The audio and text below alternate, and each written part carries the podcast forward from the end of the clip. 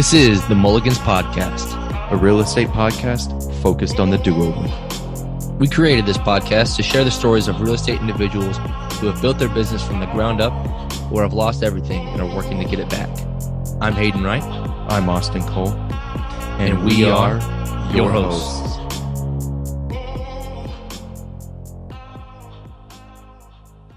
On today's show, we have Ashton and Chris Laverick. They went from being in the military to owning over 650 units in three years. Let's get right into it.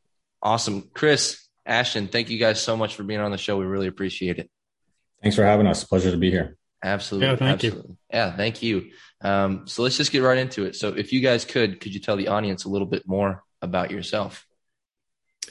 Um, yeah, my name's Ashton Laverick. Um, I am 41 years old, retired out of the military did 21 years uh, between the Coast Guard and the Air Force. I retired last year, May of 2020. And um, back in 2018, we kind of were looking for, to create other streams of income. So we didn't have to transition to other jobs, or that's what I was looking for. Uh, Chris has a little bit different reason. Um, but we started looking at uh, real estate and it kind of just made sense. You know, passive income, residual income. You can control your business, you can manage it from anywhere. Um, and so that made a lot of sense for us. And so we dove right in, uh, what late 2018, fall of 2018 closed on our first four units. So, wow. Okay. So how did you guys kind of get into the real estate space? I know that you said you were looking for more of a, a passive um, avenue. Is did you read Rich Dad Poor Dad, or did you hear about it from a friend, or or how did that go? Chris, you want to answer that one? Yeah, sure. I mean, mostly myself. I I had a long commute, forty five minute commute, so I just started listening to different podcasts. Um, I don't know if they got popular in 2018 or earlier, but that's probably when I found out about them. And uh, found the Bigger Pockets podcast.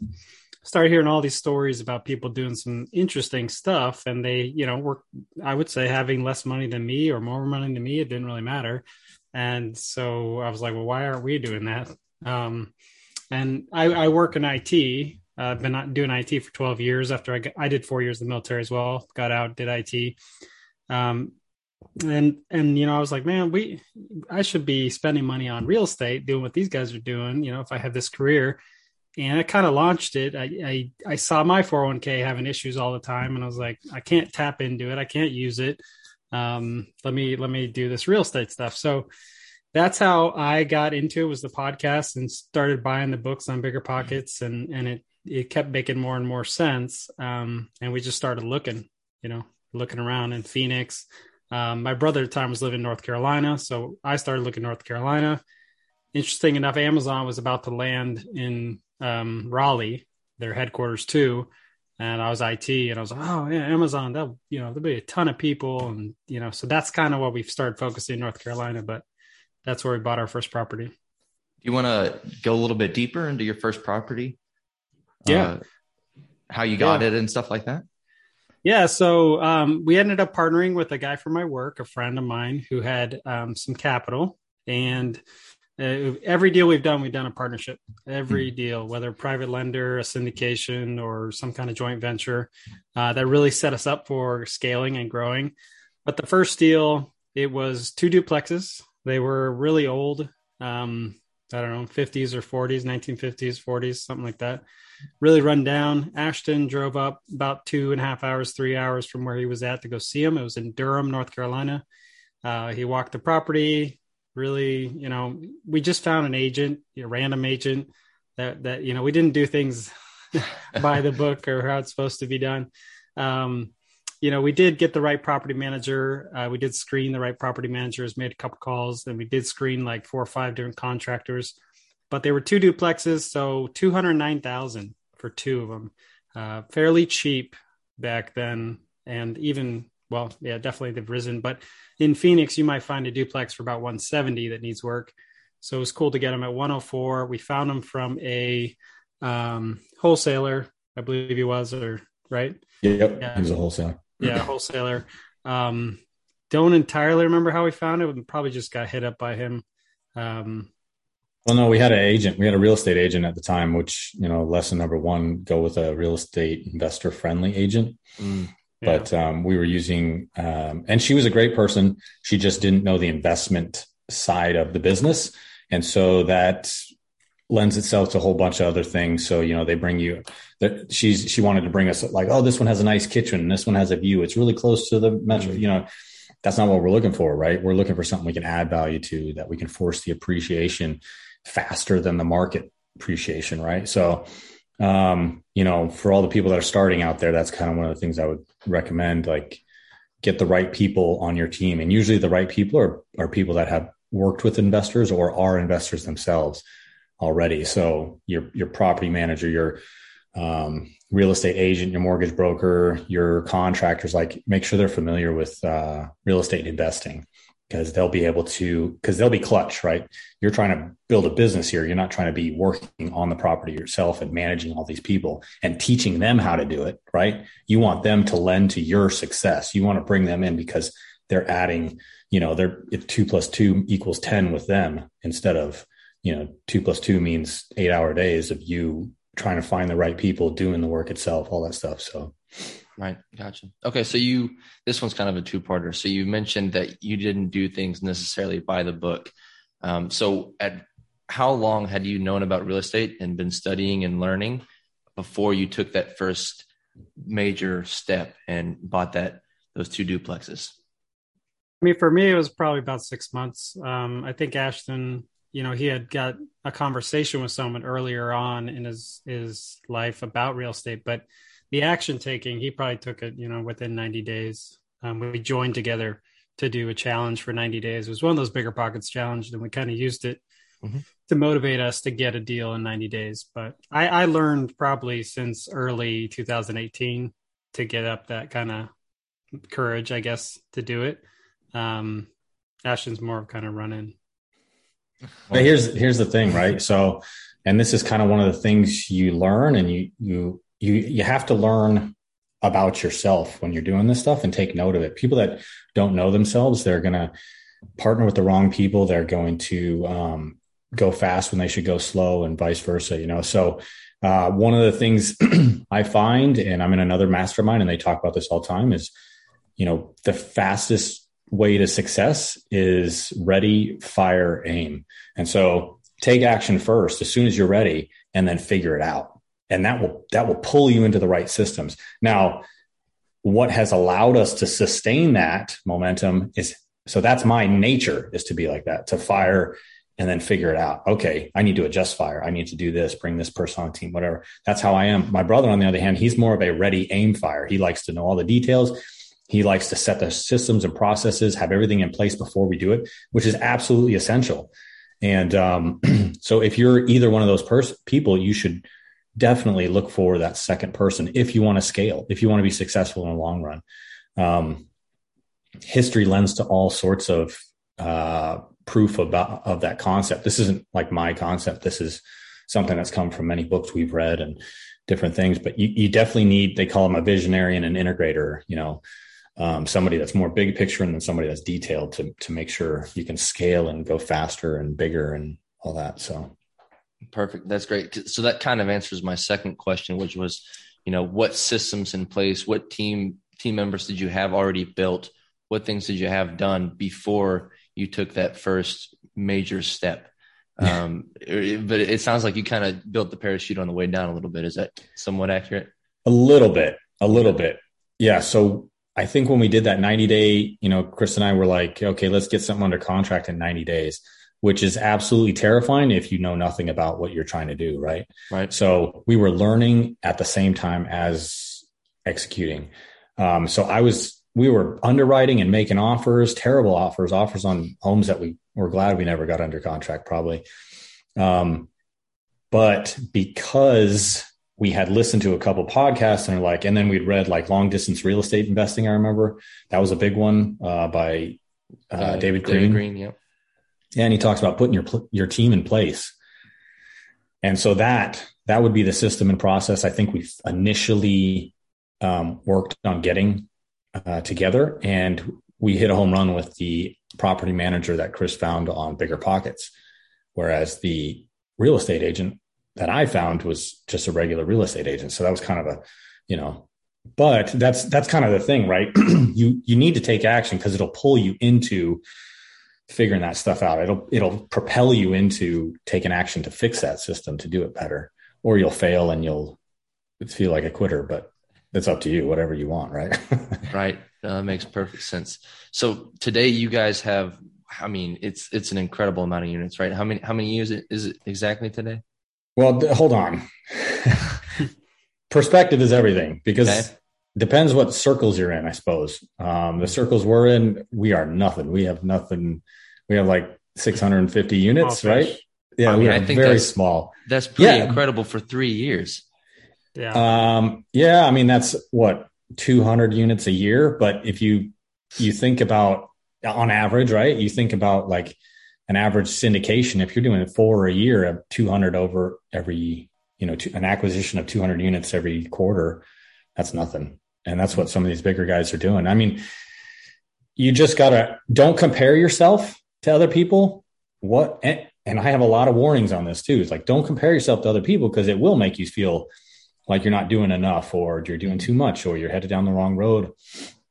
What do you really want at the end of the day? And I'll tell you, we've come to that realization a couple times. Like, where are we headed and what do we want? You know, and, and it has to align with what you're doing. Mm-hmm. Otherwise, you're going to be spinning your wheels and you'll end up having all these doors and no cash flow. Mm. What's the point then, right? Right. right. so, so where guys, are y'all heading? Like, what, what is y'all's end goal? Yeah, I mean, we we do a ninety, we do a quarterly meeting with our company, and we adjust goals every quarter mm-hmm. um, based on what we learned for the previous quarter, and based on our five year plan, or three year plan, or one year picture. Um, we do that annually. We set those one year picture, three year plan, five year goal. Um, so we constantly that shifts, but that the bigger vision doesn't shift too much. We have a bigger idea where we want to go. You know, of course, we want the passive income. Of course, we want more time freedom. Um, the building the business became another part of that long term goal. Uh, but quarterly now, we shifted again where we're not as interested into the long term equity plays as much. We have a lot of that going. We're really more interested in cash flow to sustain our business, to further us into the next step of our business, um, whether that's bringing on more VAs or whether that's expanding to have a property management arm, you know, uh, another company or something like that. So we're trying to build cash flow. We just launched our first short term rental, um, just a different type of the business. Uh, launched it November 12th in Disney in Disney World area. Seven bedrooms has about 16 people can sleep there. Wow. And luxury short term rental, but they're great cash flow. So it's a mm-hmm. different model. Uh, and and that's where we're kind of heading right now. We want to pick up a couple more of those while doing you know one to two syndications a year. So, wow, yeah. Okay. And and I would add to that. So, um, and this kind of goes back to what I was saying before is like be careful with the unit count thing, right? So mm. initially we built up, we had about 42 rentals in maybe a year and a half, I think. And that paid for the income from that was paying for the VAs for setting up the business, right? And so we're like, all right, we're ready to go. And we launched into these syndications, which unless you're doing one every quarter and making a really good acquisition fee, the cash flow may not be as great because you're now paying out your preferred returns to your investors unless you have some great deal with your investors where they don't get paid till the end which i don't i don't see that happening in most deals. Mm-hmm. so all of a sudden like if you want your business to grow now you got to increase the cash flow. And so that's kind of where like last year was a huge like let's build up the credibility and let's build up the business so that we're a noted uh, recognized real estate syndication platform. So people want to invest in us because we have that experience because we have the systems in place and so that was a huge part. Like we focused on getting the number of doors up. We focused on partnering with people that could help us get that credibility. And so we did that. And that's how we got to 650. But, you know, you quickly realize like, well, if we want to replace our W 2 jobs or like I do some contracting on the side, like we need to increase the cash flow at this point. Mm-hmm.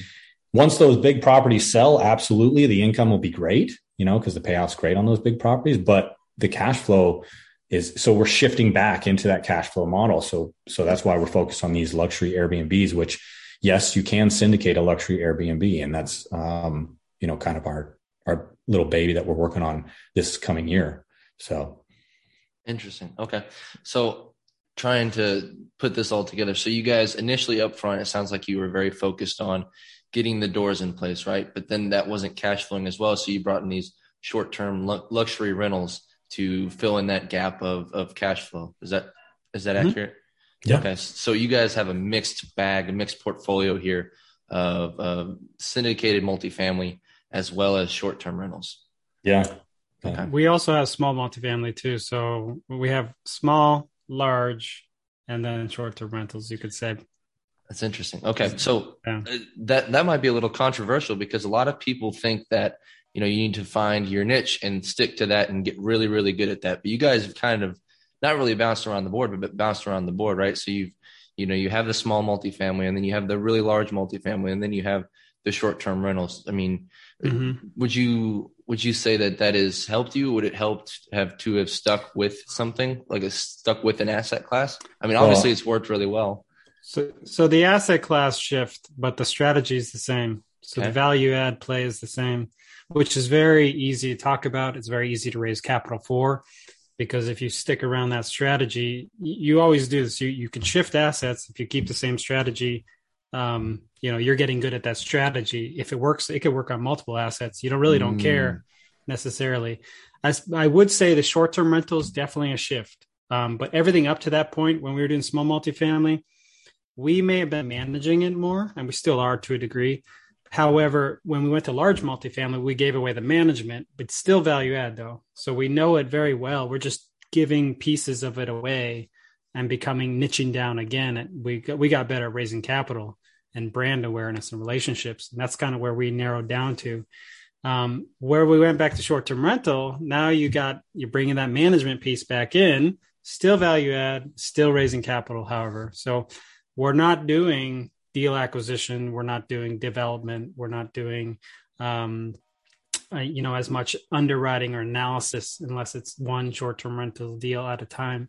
So we don't do the financing as much with the large syndications. So really we were able to niche down across as we grew we started noticing areas we wanted to niche down on. Um, and you're right though with the short-term rental we do take back that management piece. So now we have to you know we, the cash flow is good but now you got to consider okay now i need to bring in a va to do the um the texting on airbnb when a guest checks in or stuff like that. So yeah you you kind of have to shift and play and move the pieces like a chess game. Um but i i highly agree with you. Niche down on something and get good at it.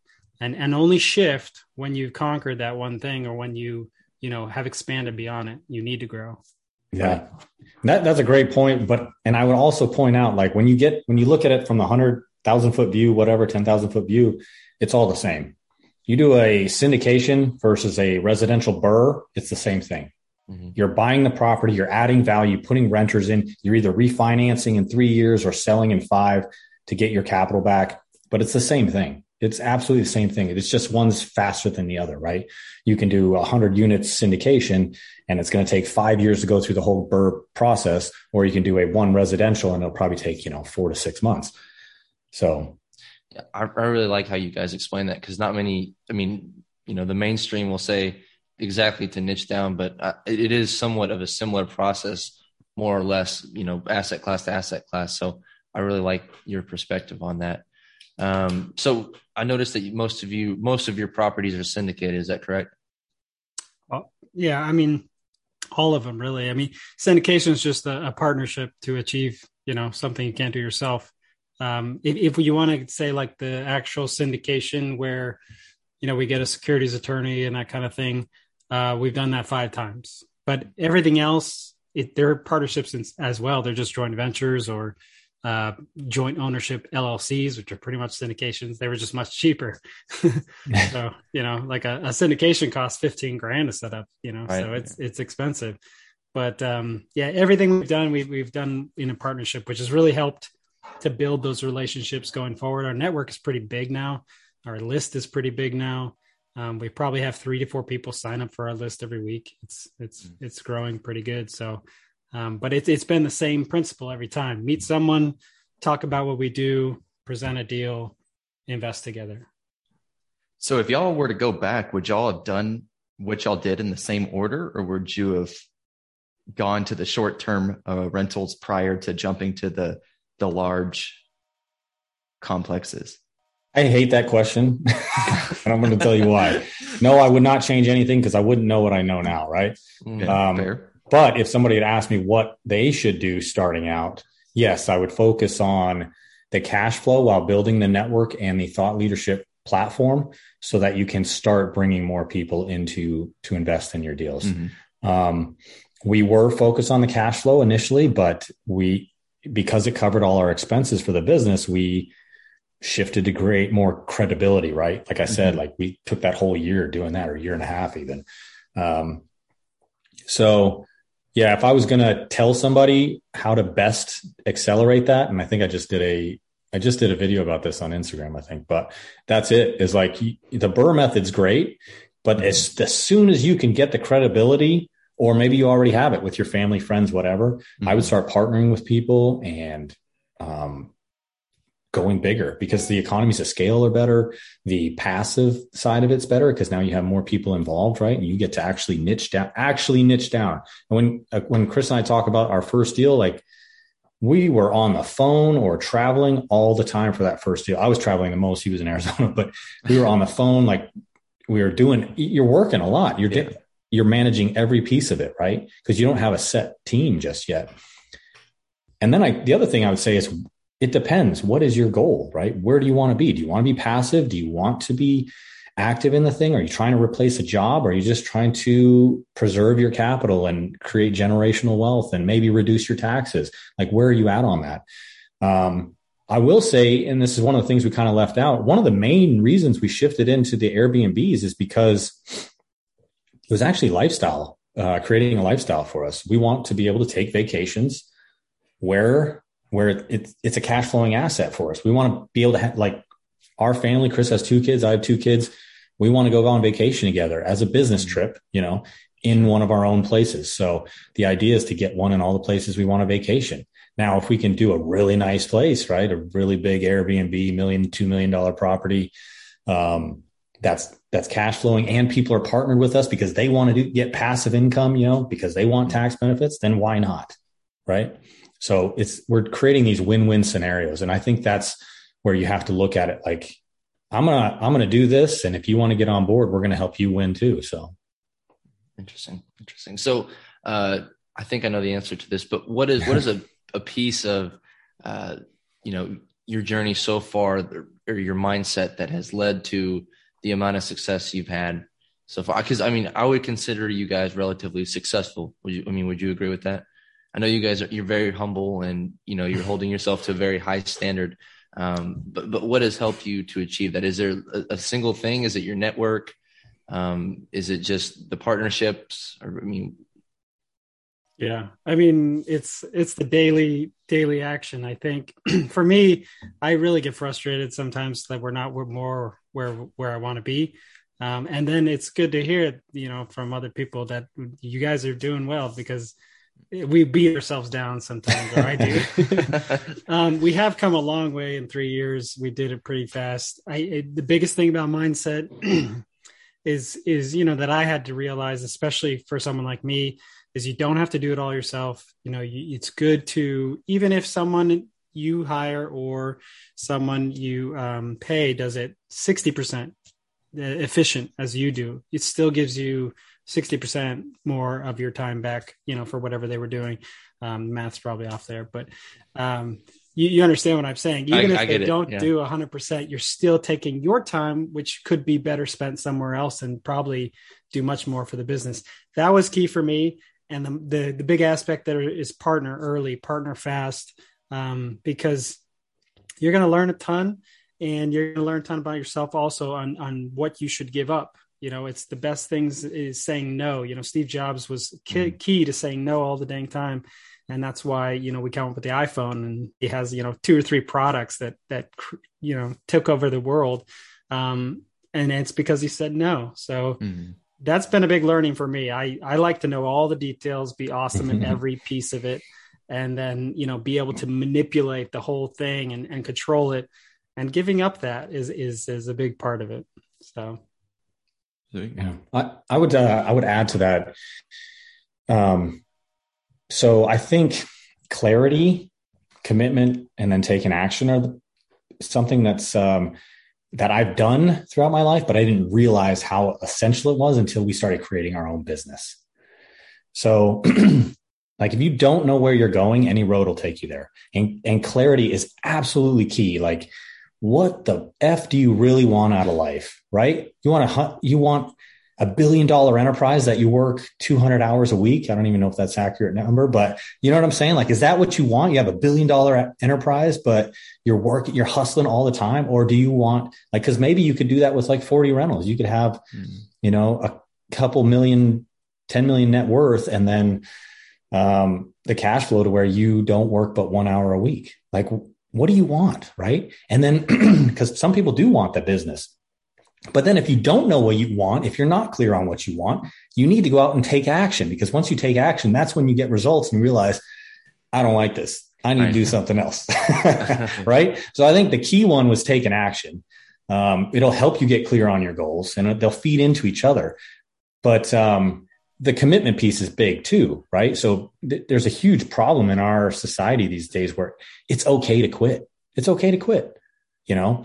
You get a trophy either way and everybody's going to pat you on the back hey man you tried. Good good job. And you're like what? That doesn't make any sense you know? Like what do you want? Because when you really are clear about what you want when you've taken enough action or had enough experience in something like for example chris i'm going to use you. I mean he's in the it i remember you came to me in 2018 you're like man this it thing uh, i need to create some more money somewhere else you know and and and like that was a key element he realized you know I mean, it's not that he hates his job. He just wanted more freedom. Right. Mm-hmm. So he, because of that experience, he got clear on what he wanted and that helped him commit. But that commitment is key, right? Like, I'm going to do this no matter what. I'm going to, you know, I'm going to use this term because this is where I come from. But in the military, it's like, we're either going to do it or we're going to die trying. And there is no failure. Failure is not an option. When you put that on the table, when you realize that I'm either going to win or I'm going to learn and come back and win again later right? That's that's the mindset you have to have. Like what what do you want? Do you want to be successful? Do you want you know a million dollars in cash flow? Like what the fuck do you want? And then commit and then commit to that. Um and and anything's possible. And everybody always says that and i get it. And like and people are going to listen to this and they're just going to write it off but that's because they don't believe in themselves. Mm. cold, that cold i'm sorry man. That i'm was sorry. great. yeah i'm sorry. Like okay. yeah. So so on that on that point you guys you know you, you moved into the to the short term rentals because you know there there was a reason behind that not just cash flow but because you wanted to have those family vacations. So what other you know what are you looking for out of real estate? Are you looking to quit your your nine to five or are you looking for long term retirement? Are you just would you like a, a lamborghini in the driveway the kids college is paid for? What, what is the what is the end goal here? What does success look like? Success. Well, for me, I think it might be different for Chris and I using the same platform to get there. But for me, it's, you know, going to Banff to go snowboarding in the over Christmas. It's uh, going to Bali for two months and still knowing my it's somebody bringing me a deal and me just saying handing it to I don't know I'm going to make up a name Tony hey Tony at, analyze this deal let us know how much they need and let's sign on it and create completely passive income right um, for me, that's the business, and then but the lifestyle is really the key. Um, and and yeah, know know what you want, right? I mean, I think Chris might have a different attitude about it, but uh, I think essentially that's what it is. It's the freedom. Yeah, it's it's the freedom too for me. It's not being dependent on one source of income, one job. I mean, I've been in IT long enough, and I, I see the older guys, their 60s, their 50s, and they're getting kicked out because I came in, you know, right. and, and that's me in 20, 20 years or 10 years because I can't keep up. And it's getting faster and faster. And so when I saw that reality, I hate when things can control me. I like controlling things. I mean, most people do, I guess. Um, but I used to like the structure and I used to like the support. And now it looks more like a noose. So I'm trying to find the freedom to be able to spend with my kids, to be able to take trips, like Ashton said. I, I lived in France for two years. I used to travel a lot um, and really enjoyed that piece of it. You just don't get that when you have a W job. You are tied to the job. Um, you may think that two week trip for your vacation, that 14 day, whatever you get, um, you know, even the military, they're like 30 days paid.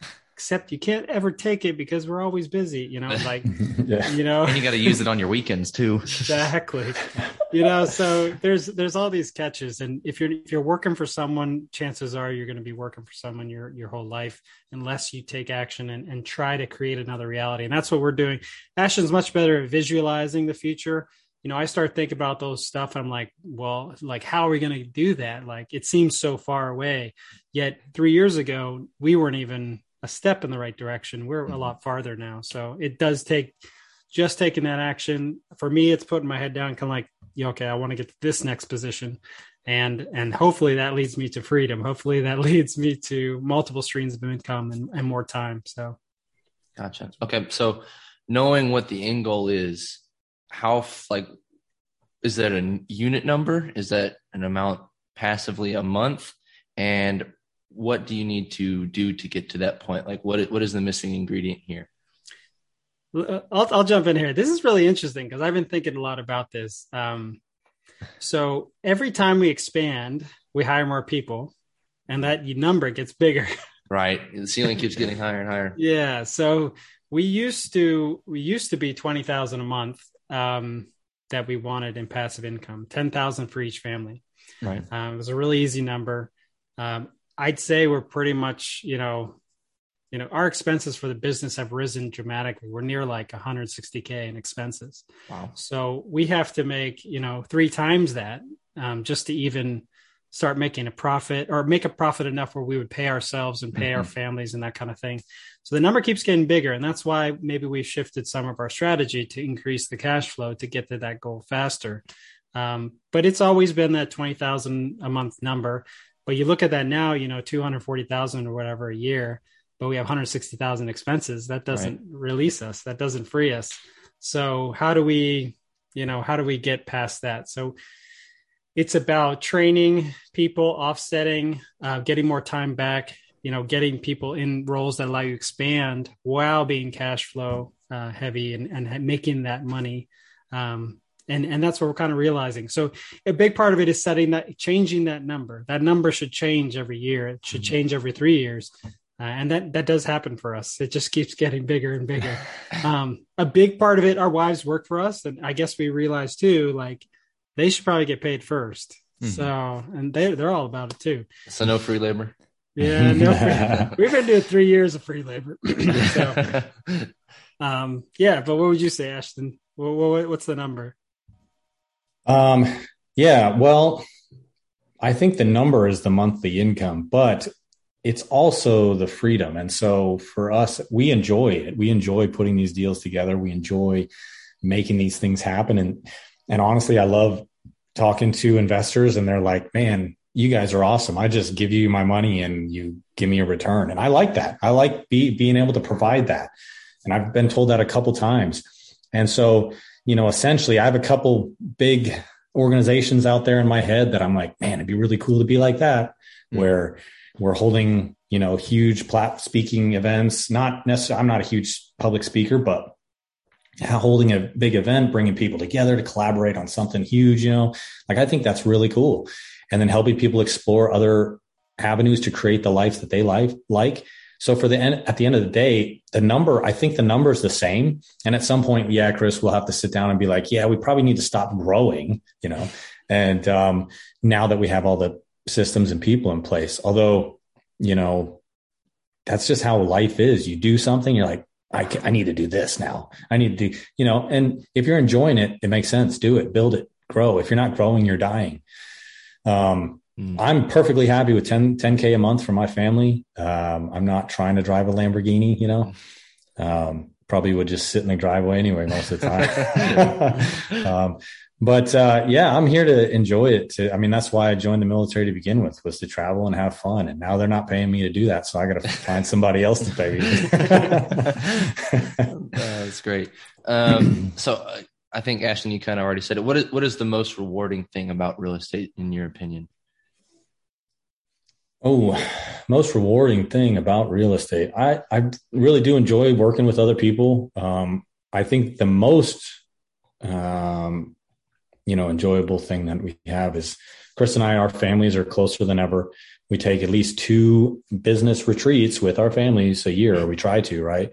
Um, that's been awesome. My kids, uh, you know, know his kids and and we live in different cities and we're having zoom calls all the time and it's it's really cool and it's cool to be a part of something where you're creating you know this you're creating this vision of your future you're creating your ideal life right um, real estate i couldn't give two you know shits about real estate excuse my cussing but it's the plat that is the tool right it's like that's my hammer and i'm building this shed or whatever like that's you know what I'm saying? I'm building this lifestyle and that's what's allowing me to do it. So, um, I think a lot of times when people get into real estate, people that aren't intentional about it, it's on an accident and they don't realize, uh, the potential to actually create a, it's an, it's a business, right? It is a business, but a lot of people don't look at it like a business. Like, oh, I'm, I know a lot of people that own rentals, but they did not do it intentionally and now they hate it or,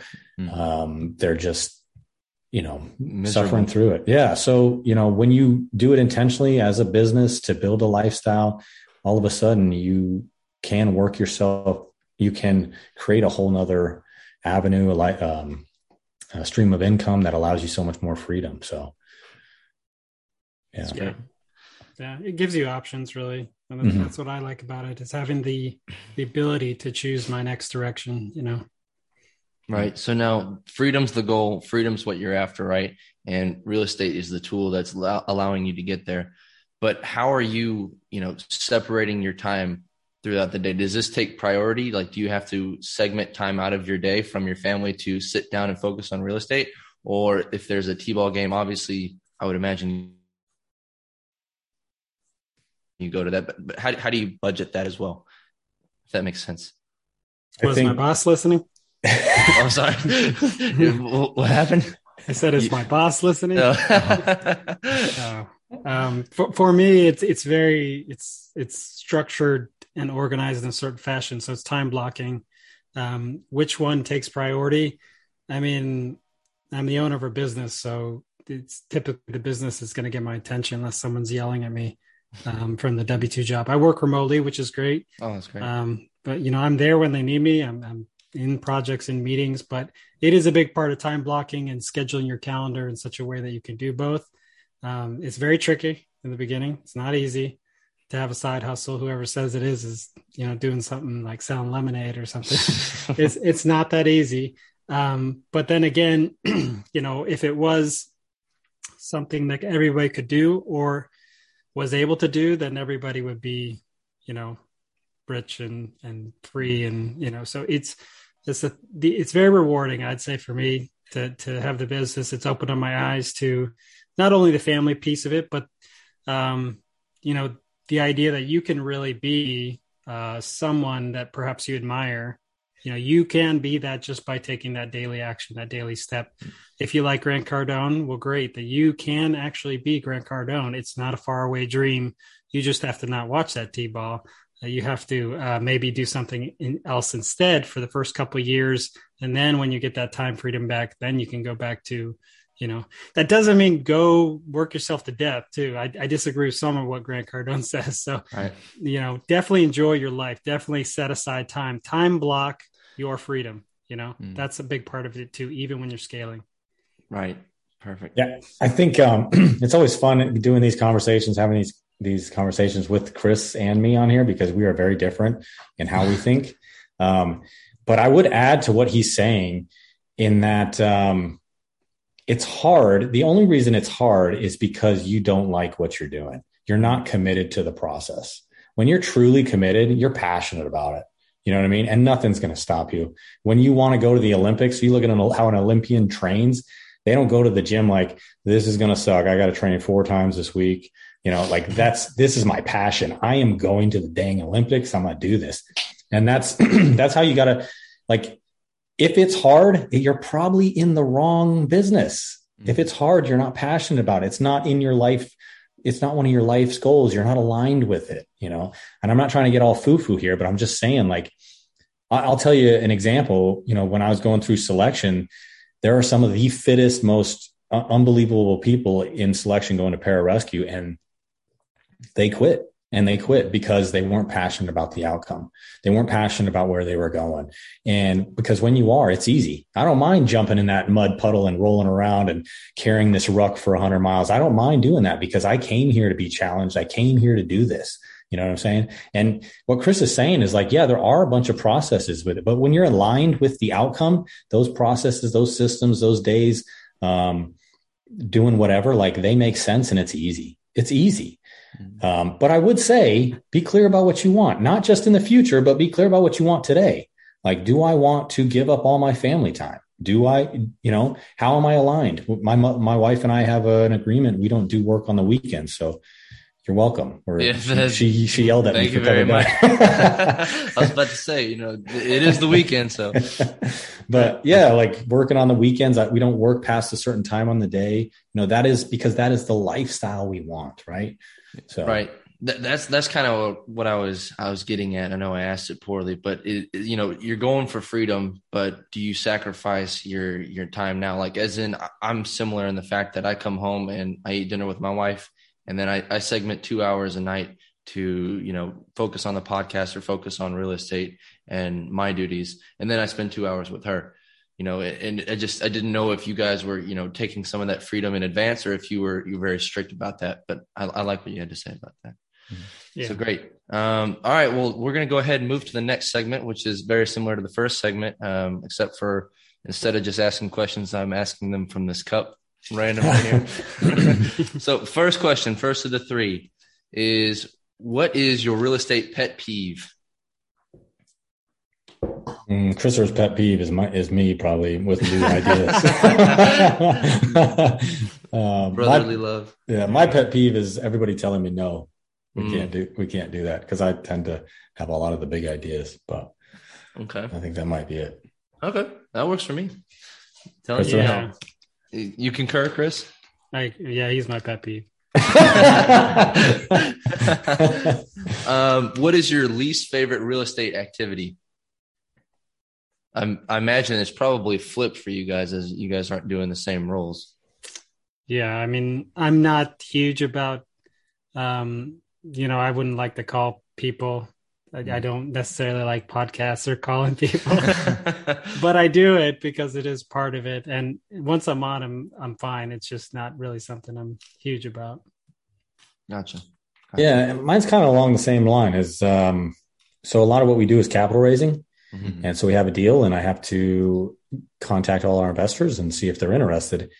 But if it's a deal that's not very good, as in the returns don't sound all that promising, now I'm stepping into the salesman role, and I'm I'm not into the selling of it. I want our deals to be so good that people, you know, want are, are clamoring to be our partners on it or in passive investors. So um, that is something I'm not too keen on is is the sales part. Like I'm not why should I try to sell you to invest in one of our deals, right? Right. So gotcha. Okay. What what type of real estate do you not want to go into? Hmm. That's that's interesting. I don't know. Open minded? Um yeah. yeah, open minded. I guess I'm intimidated by the the risky plays like, you know, a development or something, but mm. I wouldn't not do it, I think I would mm. figure it out. But yeah, that's a good answer. I don't know that there's anyone I would never do. Maybe it was some a little bit more cautious though. Right. I mean, so so so if an opportunity presented itself, you wouldn't, you know, just say no because it was a land deal or a you know a hotel deal or whatever it might be. No. I, will hear actually, you know what? There is one I would say no to. And I've been proposed, we, because people know that we raise capital, people know that we bring capital to deals. Um, so people reach out to us all the time about that. And the, the ones I say no to are the people, and I hate to say it because we were there, um, are the, the guys that don't have any experience, but they, you know, it's like last minute stuff. And it's like, Hey, we need a million dollars and we're closing on this, you know, and you're like, how many of units have you ever managed? Are you even the asset manager? What experience do you have in this? I'm not going to bring, I can't, I have to say no. I cannot risk my investors mm-hmm. um, capital on a deal and a partnership that I don't have yet. I don't right. understand, know and trust yet. So um, those are easy no's for us. I don't know about an actual asset class. I would say mm-hmm. no to, but yeah. That's great. because for, for us it comes down to we we vet the partners first whenever we're working with people it's the partners first then the asset class and then the market right and if all those line up then you know then we'll do it we'll probably do it but and then of course the time where we are in our Market Fine. then asset class.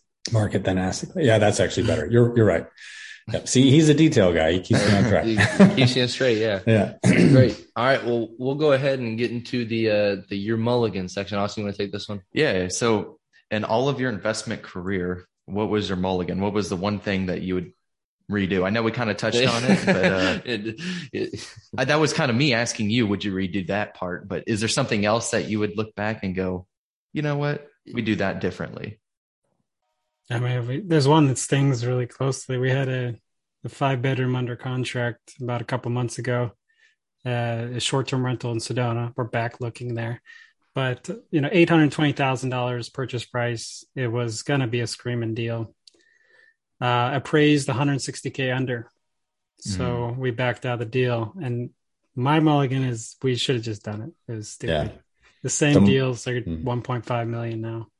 Hmm. yeah We should have just came up with the cash. So what?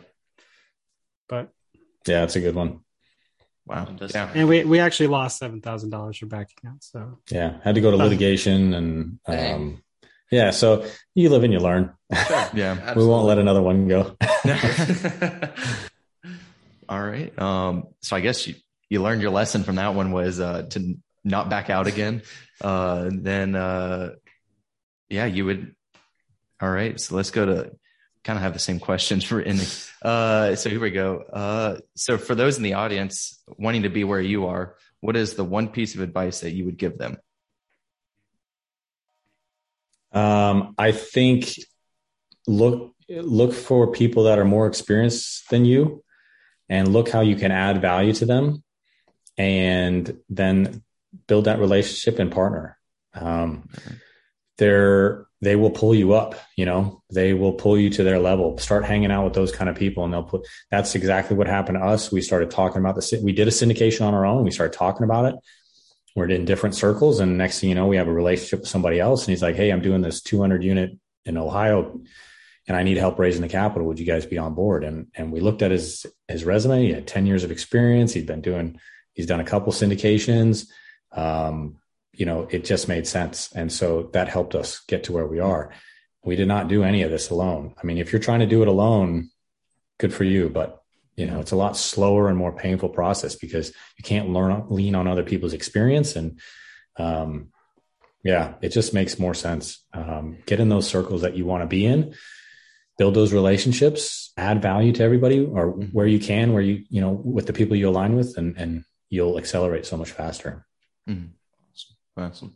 Well, guys, we really Yeah. appreciate you jumping on the show this morning. I know we're we're violating some of your your marital promises, so um, apologize to your wife for us and, and thank her. We really appreciate it. But uh, we'll go ahead and ask the last two questions here. So, number one, what is one thing that you want people to know about you that we didn't have the chance to talk about today? You know, like- and that doesn't have to be real estate related. Whether that's you know a hobby, you know, strange noise you can make or something. I don't know. has anybody ever put on a strange noise No, that's- I, I got to be honest. Nobody has, but I'm kind of hoping that you have one that you could make. I don't. I don't. um, yeah. So I think the one thing that we are very proud of is we 10% of our profits goes back to um, sponsoring veterans uh, awesome. in a in a retreat. They take veterans out to Montana, take them hunting, fishing, and skiing and stuff like that to help them reconnect. You know, with their whole purpose for serving and and protecting our nation. So um, that's something we're really proud of. That I think we probably don't market as much. I guess. Um, But yeah, Chris. um yeah, I don't know. One thing, um I don't know. I play guitar. I like jamming the Oh, guitar. really? And Oh. I have a, a three year old who loves it too. So it's Your you three-year-old just had a baby. Oh Well, snap! and I just had a baby. There's another one. Another one. Oh, wow. Actually, the day we recorded with Joe Fairless, that was the I had just had a baby that night. So that night. Yeah, I was exhausted on that podcast. Oh, wow. Yeah, I bet so. I mean, that's that's got a, that's been a special day for a couple of reasons. yeah, yeah, it was it was interesting, but yeah, it was cool. We got to talk to Joe, and you know, he, I see his book back there. yeah, yeah, Um, It's yeah, a great great book. book. for anyone wanting Great to do book. syndication. He, he's an awesome guy. yeah. I imagine that was pretty surreal talking to the to such a big player like that. Yeah, Yeah, and he's, that- he's really cool. He's really our humble. first I Yeah. imagine. Our first 16 unit. I mean that that thing was my guide. That book, best. I ever. mean, there's so much content. Like we we have so many structures of ours that have just come from that book. Like it is it is full of full of information. So Yeah. definitely recommend that to anybody um, you know, on the show. But um Austin, you want to take the last one? Yeah. Last question. So where can people find out more about you? Yeah, best way is our website. Um, you know, valkyriegroup.com, V A L K E R E group.com. Uh, best way, we have a ton of stuff, blogs, ebooks, you know, all the podcasts we're on, we list on there as well. So if you want to go check out some of the other podcasts, if you want to contact us directly, um, you can do through the website or you can just, you know, find us on LinkedIn and Bigger Pockets. Mm, Awesome. awesome. Well, guys, we I, I really appreciate the sacrifice that you made for us. Um, you know, not just for the country and everything, we would appreciate that as well, but for this this Saturday morning, which is very precious. Um, so thank you guys for being on the show. Hey, thanks so much. It's been Thanks, fun. Austin. Absolutely. Thanks, guys.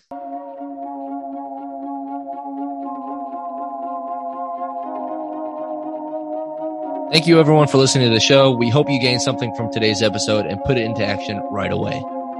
Please make sure to share, subscribe, and review our podcast, as well as follow us on Instagram and TikTok at mulligans underscore underscore. This helps us to grow and share more great stories. My name is Austin Cole. I'm Hayden Wright, Signing off.